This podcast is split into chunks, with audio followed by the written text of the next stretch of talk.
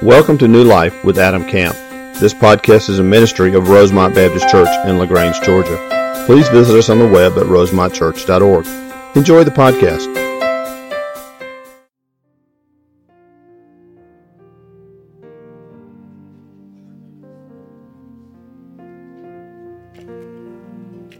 Let me pray for us. We're going to begin. Father, thank you again for the opportunity you've given us.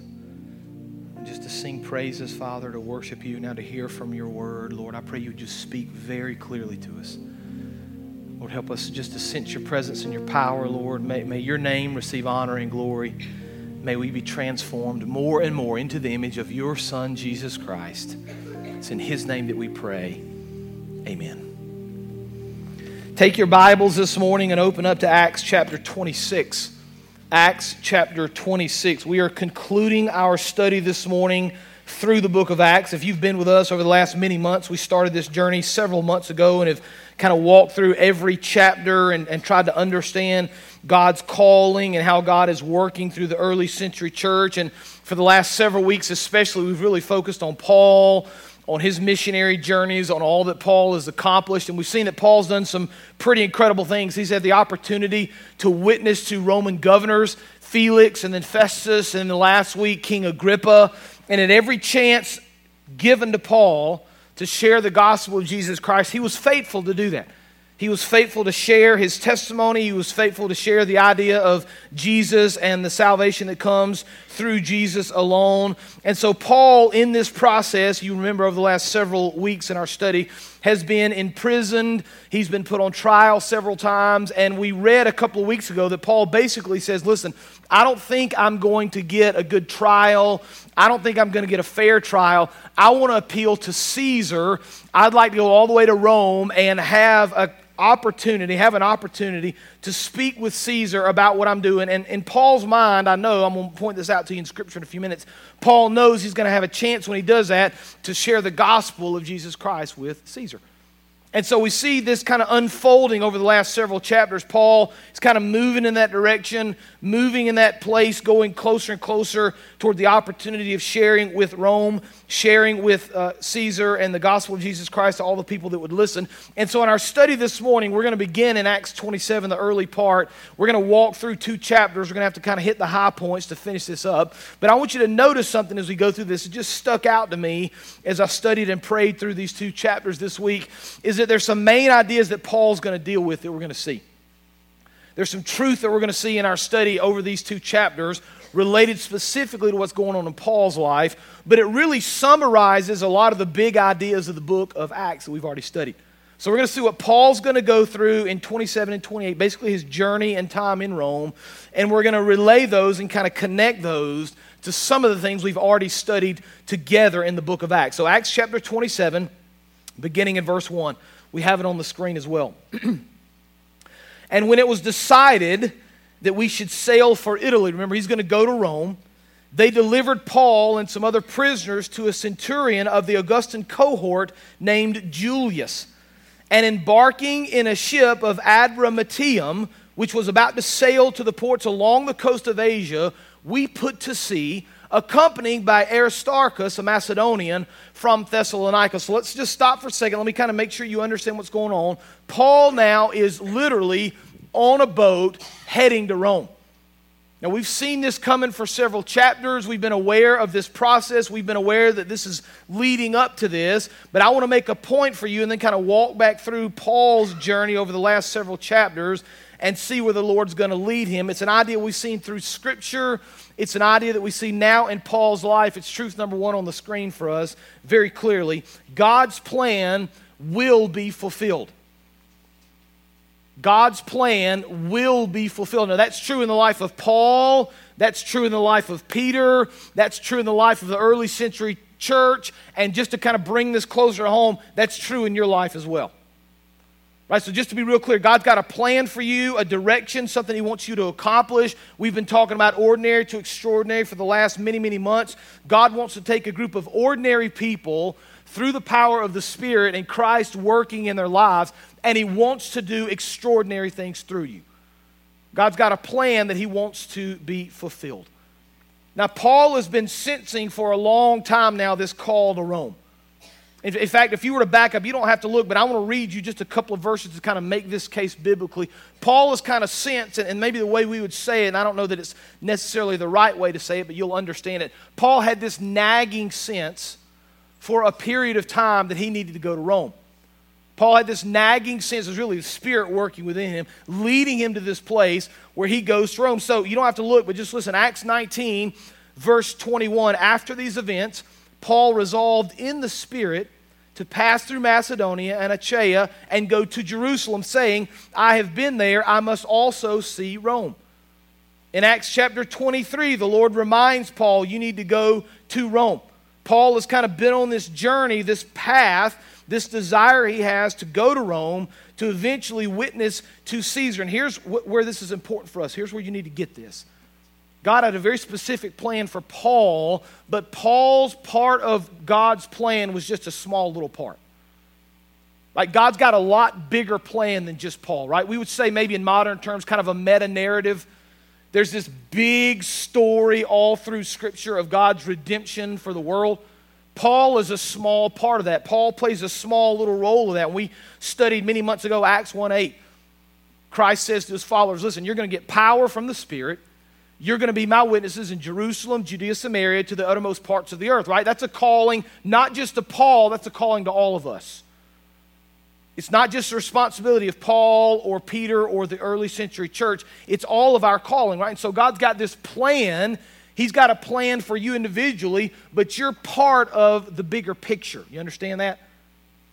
And unless you're willing to function within that role, unless you're willing to do the things the Lord calls you to do, then you're not functioning properly within the body. Paul gets that. Paul understands that. And so the, the problem we come to, or the kind of the discussion point for us, is we, we reach this point in the study and we say, you know what, I get it. God had a plan for Paul. I get it. God had a plan for Peter. I get it. Paul had a, uh, God had a plan for the early century church. That's clear. We've seen that. You, you kind of have to be willingly ignorant not to see that God had a plan for the early century church. But here's the, the divide for us and the barrier oftentimes. We realize that God has a plan for Paul and Peter in the early century church. We just can't connect that to our own lives. Like, what does Paul's journey to Rome have to do with me? Some would ask. What does Peter's calling to preach have to do with me? What does the first century church have to do with me? This is 2,000 years ago. How do I apply this to my life? Let's make it a little clearer. Let's ask maybe a little bit of a better question that people ask What's God's plan for me?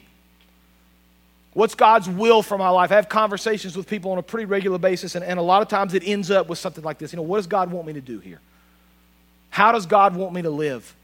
What's God's plan for my life? It's kind of an ongoing discussion, it's an ongoing thought in a lot of people's lives. And so I want to give you kind of five things biblically as we just kind of think through Paul and the plan that God had for Paul and Paul's desire through the Spirit to go to Rome and to be used of the Lord for the kingdom. I want to give you five things biblically, just kind of practical things you can apply in your life that'll just kind of help you understand God's calling and what He's trying to do in your life. And the fifth one's going to surprise you, okay?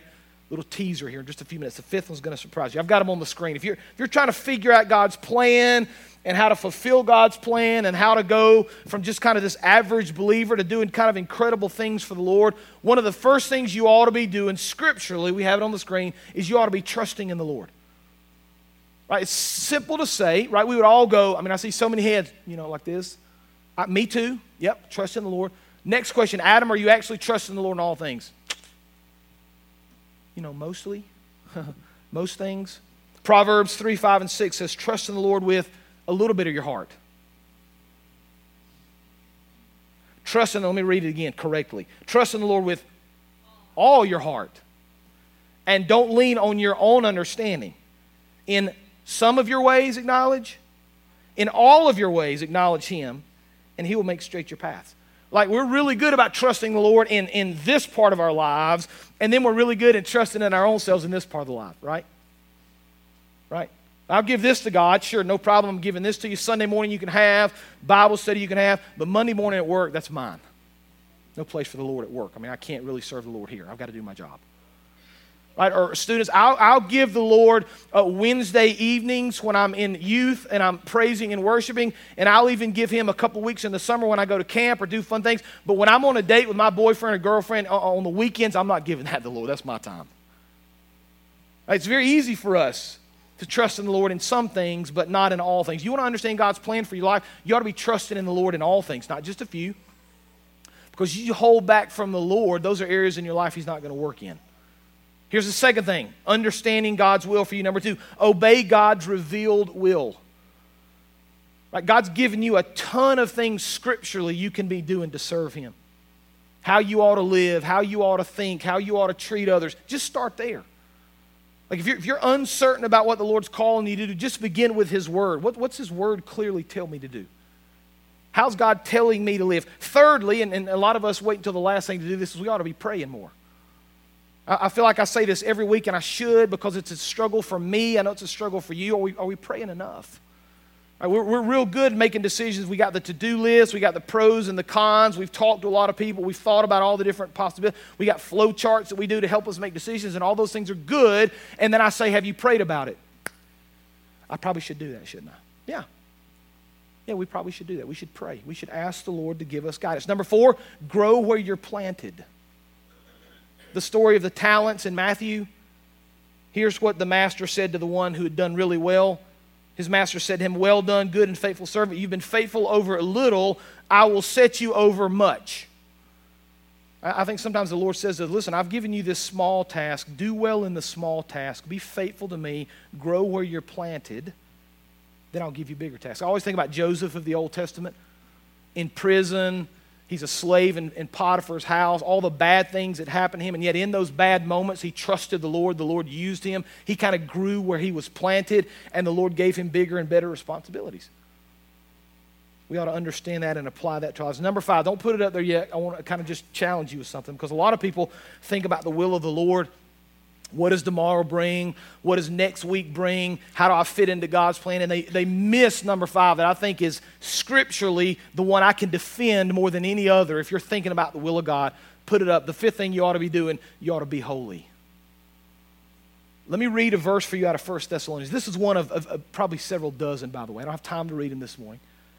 1 Thessalonians 4, verse 3 says very clearly, For this is the will of God so you're like, what is that? Good, what is it? What is it? This is the will of God, your sanctification.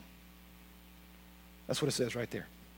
1 Thessalonians 4 3. For this is the will of God, your sanctification, your growth in Christ. That's what that's a churchy word that means growth in Christ. God's will for you is that you grow in your faith. It's interesting, isn't it? Because we want to know what tomorrow brings. We, we want to know how we're supposed to live. We want to know what the next little step is. God says, listen, just be holy. Just focus on your growth in Christ. John Piper, some of you know and have read, I want to read a quote from him. I have it on the screen because I think he really just kind of nails it here. He said, Instead of letting his glory shape our desires and ambitions, we, too often, expect him to reveal his minute by minute instructions for our lives. We expect him to spell out everything. We crave the personal comfort, that's a good word, of knowing our destined five year plan over faithfully trusting Him the next five years.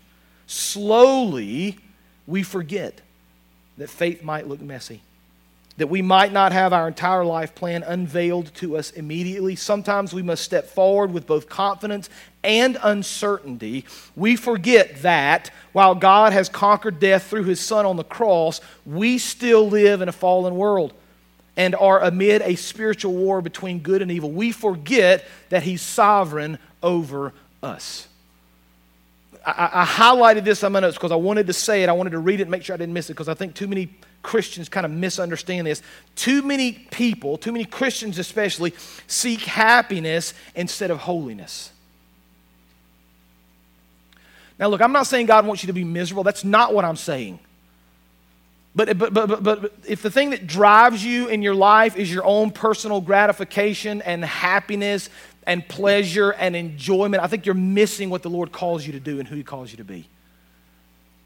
Be holy, He says, because I'm holy. Right? Be, holiness, be, be separated, be different from the world, the Lord says, because I'm holy. You, you want to figure out God's plan for you. Be holy in the way you live. It's a, theme we see all through the book. Now let's continue, right? So, so Paul has set sail. He's part of God's magnificent, beautiful plan. He's trusting the Lord. He's serving the Lord. He's walking in faith. And so now here's what we do, right? We oftentimes think if I'm in God's will, then everything's going to be good and perfect. There's not going to be any issues. And I'm never going to struggle or go through hardship as long as I'm trusting in the Lord. Well, let's say biblically that's not true. Because sometimes the, the biggest struggles we face are when we're right in the middle of God's will. So let's take a look at 27. We're in chapter 27. Skip down to verse 14. Right, Paul's on the boat. They're heading for Rome. But soon a, a, a, wind called a northeaster struck down from the land. And when the ship was caught and could not face the wind, we gave way to it and were driven along. Verse 20 When neither sun nor stars appeared for many days, no small tempest lay on us all hope of our being saved was at last abandoned. Now, I did that quickly. There's a lot to read in there, but the, the short of that is Paul and all his companions on the boat have found themselves in this terrible storm.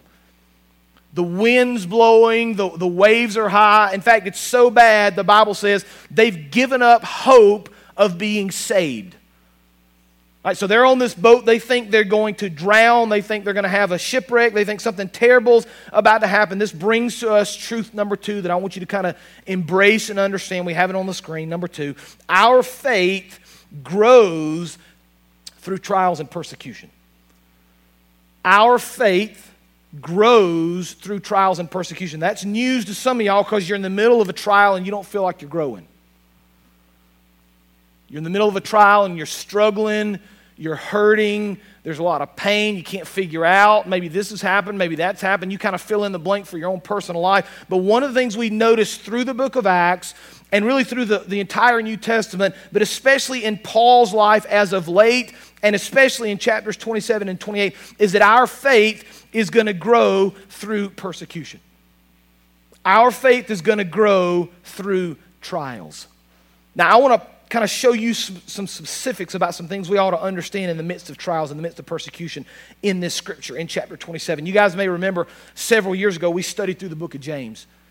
And James is a very practical book, a, lot of practical guidance. But one of the things that James kind of hits you with early on in the book, really in chapter one, and he sprinkles it in other places, is that in times of difficulty, in times of struggle, in times of trial, we need to see that as a good thing because we know that our trials and our struggles produce within us perseverance.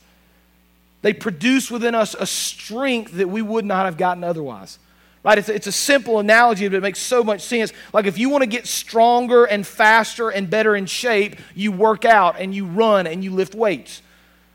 It's not easy to lift weights, it's very difficult. It's a hardship you go through, understanding that when you finish the workout, you're going to be stronger.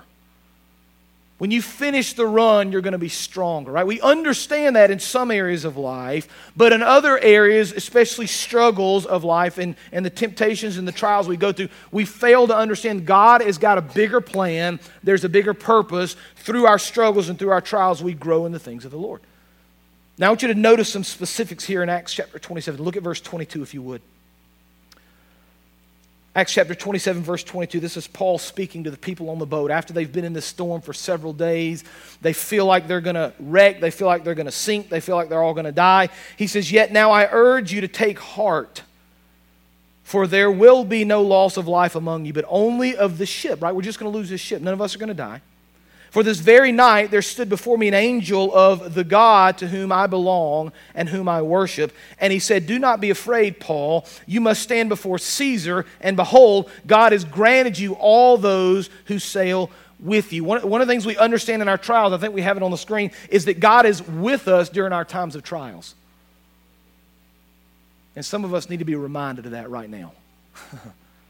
Because it's very easy for us to walk through a difficult time, to walk through a struggle, and think we're going at it alone. That's not what the scripture teaches. The Bible teaches the Lord walks along with us. But, but here's a, a kind of a fascinating thing that Paul does. Skip on down to verse 34. Paul says, I urge you, therefore, to take some food, right? They hadn't eaten in several days. They're, they're throwing things overboard because the storm is so bad. They're trying to lighten the load of the boat. Paul says, Listen, take some food, for it will give you strength. For not a hair is to perish from the head of any of you. And listen, now watch this, verse 35. When he had said these things, he took bread, giving thanks to God in the presence of all, he broke it, he began to eat. Then they were all encouraged and ate some food themselves. We, we ought to understand in the, in the midst of trials, we should give thanks even in our struggles. And that's not the first thing that we think about usually in our struggles, is it? Like you're on a boat, it's about to sink. We think we're all going to die. Paul has this sense from the Lord that he's going to walk with us, he's going to protect us. And so he says to everybody, listen, let's eat this food. And by the way, thank you, Lord, for putting us in this moment. Thank you for giving us this food on this boat that's about to sink. Wonder how many of us walk through trials going, Thank you, Lord, for putting me in this situation because I know you're going to strengthen my faith. Thank you, Lord, that you've allowed me to walk through this struggle because on the other side of this, I know you're going to do great things. It's kind of the last thing sometimes we do. We ask the Lord to take it away from us. We ask the Lord to fix it. We ask all sorts of things. But giving thanks in the midst of a struggle is a difficult thing to do. But I want you to notice Paul kind of takes it another step. We're just kind of walking through this, verse 41 of chapter 27. But striking a reef, right? This whole section is about this ship and the struggle of being on this ship. But striking a reef, they ran the vessel aground. The bow stuck and remained immovable, and the stern was being broken up by the surf. So the Bible tells us they swim, they ride on boards, they do everything they can to end up on the island of Malta, which is about 25 miles south of Italy. They're kind of stranded on this island. But look at verse 7 of chapter 28. I want you to notice what Paul does. Now, in the neighborhood of that place were lands belonging to the chief man of the island, Publius who received us and entertained us hospitably for three days, it happened that the father of Publius lay sick with fever and dysentery. And Paul visited him and prayed, and putting his hands on him, healed him. And when this had taken place, the rest of the people on the island who had diseases also came and were cured. Here's something else Paul does in the midst of struggle he puts others ahead of himself. Now, I don't know about you. I can't speak for you. I can speak for me. But oftentimes, in the, in the middle of struggles and difficulty, I think about myself first. like, Lord, what are you going to do about this? How are you going to fix this? How are you going to make this better? Paul says, listen, who can I go out to administer to? Or who's somebody on this? I'm shipwrecked. Just think about this now. Shipwrecked, been in prison for a few years, headed to Rome, possibly to be in prison again. He understands he may be mar- he may be killed for his faith. He's literally chained to a soldier. He's stranded on this island, doesn't know anybody, and instead of kind of throwing the pity party about what he wishes could happen, he says, "Lord, I'm going to praise your name. I'm going to give thanks to you. I'm going to trust you, and I'm going to oh by the way, put other people ahead of myself. Who can I help?" Like, who needs prayer, Paul says? Who can I go see and pray for? I just think, what, what, what a beautiful way to live our lives, concerned about the needs of others over ourselves. You know, we see in this struggle with Paul that God is still at work, even in struggles, even in persecution. I, w- I want to read from you a blog from some of our partners in South Asia. And by the way, team's going to South Asia here in just a few weeks. There's another one in November be praying for this team coming up. And if you're interested in the one in November, I'd love to talk to you about that. But this is written from our partners. Now, I just want to be clear this is not a fictional book I'm about to read, this is not a, a movie script. This happened. I want to read just kind of verbatim from their blog from our partners in South Asia. He said, Early last week, another leader, RJ, and they never actually send the names, they always change them. So RJ is just this person, visited a cousin in a village near his home. The cousin phoned RJ a few days later, inviting him to his family's home to share the truth. RJ went to the home where the family gathered to pray and worship and hear the word. The father and a few other believers requested RJ to return. So they just keep asking him to come back to this village. Hey, man, keep on coming back. We want to hear more about Jesus. We want you to pray with us more. We want you to come and study more. Two days later, RJ returned for another meeting.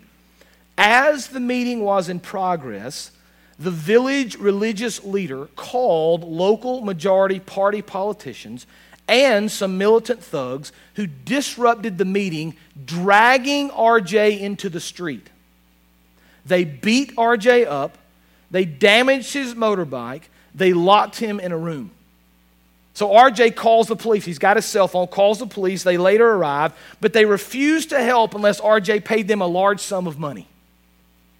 After arranging the payment, the police took RJ from the village, dropped him out at a different location, leaving his motorbike in the village. Now, pause for a second. I'm going to come back. Right? They're hoping RJ just says, you know what, just forget about this. I'm done. Right? They're taking me to another village. They're kind of getting me out of here. I've had it, not going back. Uh, enough is enough. I'm finished with that area. I'm finished with worrying about sharing my faith. It's just too dangerous. Persecution is too high. I'm done. Let me just continue now. RJ, that's not what happens. RJ joyfully shared his story, praising God for the opportunity to suffer for the truth. He understood this as a sign from the Father that he must continue reaching.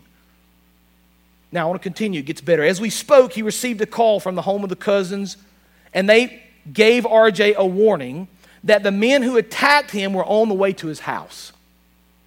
So, 30 minutes later, they arrive. They begin asking RJ's neighbors all about his family and his work, and everyone shared about the love with which RJ and his family display in serving their village. So the group of men came to RJ's house. They were invited in to talk. The men apologized for their actions and thanked RJ for his forgiveness. RJ shared the truth with them and gave them each a copy of the word. The men said that he was welcome back in their village anytime and could continue leading a meeting under their protection. RJ will go tomorrow to retrieve his motorbike, and perhaps these men will offer to repair the damages. The blog goes on to say, listen, these people need prayer, they need our support. And then I'm going to quote it again. I'm going to finish with this. They ask that you not pray for the persecution to cease, but rather that their faith remains strong as the Father accomplishes his purpose for his glory through the difficulty. I'm like, what, what world are these people living in? What world am I living in? Like, I show up to church and the AC is at 74 instead of 72. I'm like, what, what is the problem today? And there are people in South Asia being dragged into the street for their faith. Do you understand that? I'd like you to acknowledge by head shake. Do you understand what's going on? Most of you? Yeah? It's amazing me how, and, and again, I'll put myself at the head of the line, how easy it is for us to complain about minor things. Minor things we get all upset about, complain about. I just can't believe we get all huffy and mad, and we, we take to Facebook and start to post. We, that's how we live, right? We get mad about that, and I think, what's going on with these people? I mean, this guy's dragged in the street for his faith, and instead of just hightailing it out of there like probably I would do and many others would, and said, I just had it with this group, he says, Thank you, Lord, that I'm being persecuted because it means you're at work. Ask the believers in America to pray not that the persecution would go away, but that I would be strengthened in my faith so I can stand up under the difficulty. Unbelievable. You know, I, I see stories like this, and, and I ask myself the question, Lord, what, what am I missing here? I mean, what am I missing in my walk that I'm not willing to live like that? What am I missing in my faith that I'm not willing to give like that? That I'm not willing to sacrifice like that? Now let's continue. We need to finish. Verse 30, 31 of chapter 28. I need to finish this up. I'm going to summarize Paul's time in Rome. He lived there two whole years. And by the way, he's under house arrest. He's chained probably to the jailer. He has the opportunity to greet guests and kind of do what he wants to write and to read, but he can't really go anywhere. He can't really do the things he wants. He lived there two whole years at his own expense, verse 30. Welcomed all who came to him, proclaiming the kingdom of God, teaching about the Lord Jesus Christ with all boldness and without hindrance. Here's truth number three we must always proclaim Christ regardless of the cost. And let me just say this I say this all the time, but we don't have to get on an airplane to proclaim the gospel of Jesus Christ. Did you know that? would, you, would you believe there are people right here in LaGrange who don't know Jesus? Shocking in the Bible Belt, right? The buckle of the Bible Belt, that there are people here don't know Jesus. Jerusalem, Judea, Samaria, to the uttermost parts of the earth. Like, what are we doing in Jerusalem? What are we doing in Judea, Samaria? What, what are we doing to the uttermost parts of earth to proclaim Christ regardless of the cost? Because I love what Paul does here, right? When he, when he writes Ephesians and Philippians and probably Colossians and Philemon, he's in prison. He talks about that. Most scholars think he was probably in prison in Rome, and he talks over and over in his writings. If you go back and read through Ephesians and Philippians, especially, he talks over and over about the prisoner in chains. You kind of get this picture of how Paul lived and how he was unable to do the things he wanted to do. And yet we read in Philippians 4 4, right? Just think about Paul chained to a Roman jailer, been in prison now several years, shipwrecked, beaten, persecuted, stoned, all the things that he's gone through. And he says in verse 4, Philippians 4, rejoice in the Lord always. Again, I will say rejoice. I just think sometimes we're missing it, folks. I, mean, I think we're just missing something. I don't know if it's just gotten too easy for us or things are just too, too uh, simple or we've just made it. I don't know why this is the case. I just feel like we're missing things because I read these accounts and acts of ordinary people doing extraordinary things to the power of the gospel, willing to give up their very lives for Christ. I see people in other countries doing the same thing and I wonder why, why is that not me? Why is that not us? And so we come to the end of this book and we say, what, what do we do with this now? Because Acts is very interesting. It, it ends real abruptly. And I'm not going to go into kind of the scholarly debate. There's a lot of scholars that debate why it just kind of ends. Why doesn't it kind of conclude with telling us what happened to Paul or the early century church or some of the other believers? We kind of get to this point where it just kind of ends. And we, we kind of we kind of have to understand and remind ourselves that this is not a biography of Paul. It's, it's not a fictional novel, it's a historical account of the first century church. And so I've kind of settled in in my spirit of kind of seeing it like this. I see this abrupt ending as our beginning. Like where Paul left off and where Peter left off and where the early century church left off, we pick it up. Acts 1 8 wasn't just given to Paul, it was given to you and it was given to me. Like, are we willing to share and proclaim Christ regardless of the cost in LaGrange? in Troup County, in Georgia, in the United States, to the ends of the earth. Christ says, Listen, I've, I've given you this account. I've, I've, given you this history. I've given you all these people and all these stories, the power of the Spirit, not so you can sit there and not ever do anything, but instead so you can be willing to sacrifice all for the sake of the kingdom. Lord says, Listen, I've got extraordinary plans for you. I've got great things I want to do through your ordinary life. Our prayer should continue to be that through the power of the Spirit, we find the desire and the ability to trust Him, to follow Him, to do all the things He's called us to do, regardless of the cost. That's my prayer for you. Let's pray. Father, we thank you for the faithfulness of people like Paul and Peter and early century believers. We thank you for the faithfulness of so many people that have gone before us, Father, in other places and other times. We, we thank you for the faithfulness, Lord, of the church now in so many different parts of the world, Father, being persecuted, struggling, Lord, to survive. Be with our brothers and sisters, Father. Give them the strength during this persecution to remain faithful, to grow in their faith, to share the gospel of Jesus Christ regardless of the cost, Father. And then I pray for us right now in, in our world, in the Western Christian world. Shake us loose, Father, from the rut that so often we find ourselves in, from the comfort zone we find ourselves in. Call us to greater things, Lord. Call us to extraordinary things. And then through the power of the Spirit, allow us to accomplish them. We love you.